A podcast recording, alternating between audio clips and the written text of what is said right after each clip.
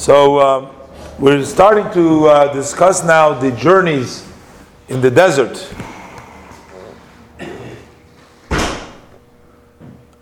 How the Jewish people journeyed. And um, it turns out, as Rashi points out, that the Jews were encamped in front of Har Sinai for almost one year. When did they come to Har Sinai? They came on Rosh Chodesh Sivan, as we learned earlier in Parshas Yisro, that they came on Rosh Chodesh Sivan, and they stayed encamped at the Har Sinai for almost a year, because in this week's parsha we read that in the second year, in the second month, on the twentieth day of the month, that is Chof Iyar, that was 10 days short from a year, is when the cloud got up, was raised from the Mishkan. That was the sign that they should move. That the Jewish people, it's time for them to begin the journey. And the Pasuk, the verse talks about how the journey, how it took place, and how the travels would take place. Now, one of the interesting things is over here, in this week's in, in, in, in tomorrow's actually in Chamishi, it talks about the Machane Don. Machane Don gets the name of Ma'asif Lechol HaMachanes. He was the one that gathered in all the camps. Why was he the one that gathered in all the camps? Because he is the one that went last. So the way it worked, the, the way it worked, the way they were camped, was that there were two circles around the Mishkan. There was the Mishkan was in the middle, and you had an inner circle, and you had an outer circle. And the inner circle was from the Levim. You had the three families of the Levim on the three sides, and Moshe and his sons on the front. So the inner circle was made up from the Levim. The outer circle were made up from four different degalim, four different camps, banners. Each banner had three tribes. So you had all the 12 tribes, three, three, three, three, all around the, uh, all around the uh, Mishkan.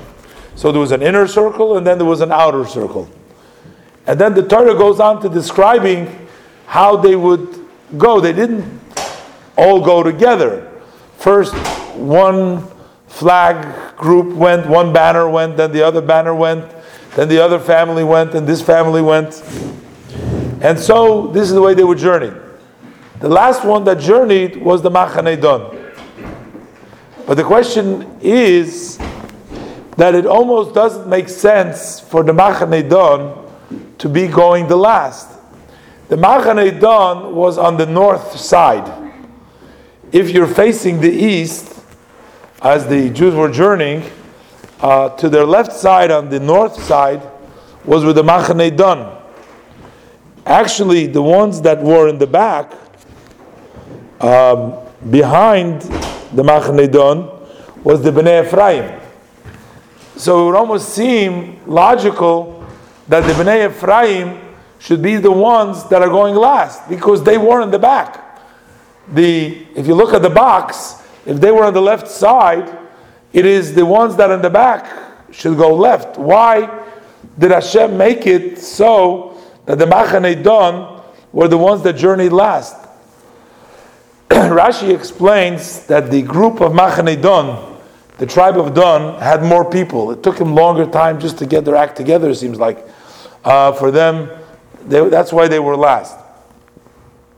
But then the question becomes, how could they be a ma'asif l'chol?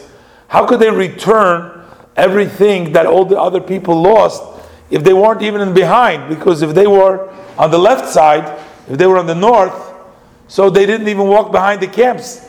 Rashi says they would pick up all the stuff that the people lost and they'd give it back to the people that lost it, to the tribes.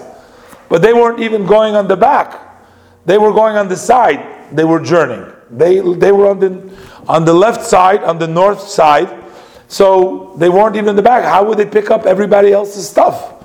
Almost doesn't make sense. It seems most would make most sense for the uh, Degel Machne Ephraim, who was in the back. They should be the Masav L'chol Machne because they were in the back. And Rashi says, but the reason why the Bnei Dan did it because they were the most people. Well, then the question is, why did they go on the left side? But Rashi says two things. According to the first, the parsha, we have to say like this. We have to say that Taka, they were on the left side, but somehow they went to the back and they collected all the stuff to give him back. But then Rashi says there's two opinions how the Jews traveled. Whether they traveled like a box, the way the circle, their formation, that's the way they traveled. So then we have a problem. How did the Machne Dan really collect? They had to go, if they went last, they had to go behind.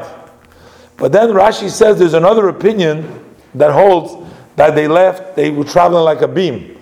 So the first second, they didn't travel like they were camped, but rather they went like in a formation of two, three, four together, whatever, ten together, whatever it was. But they followed one after the other in a straight line.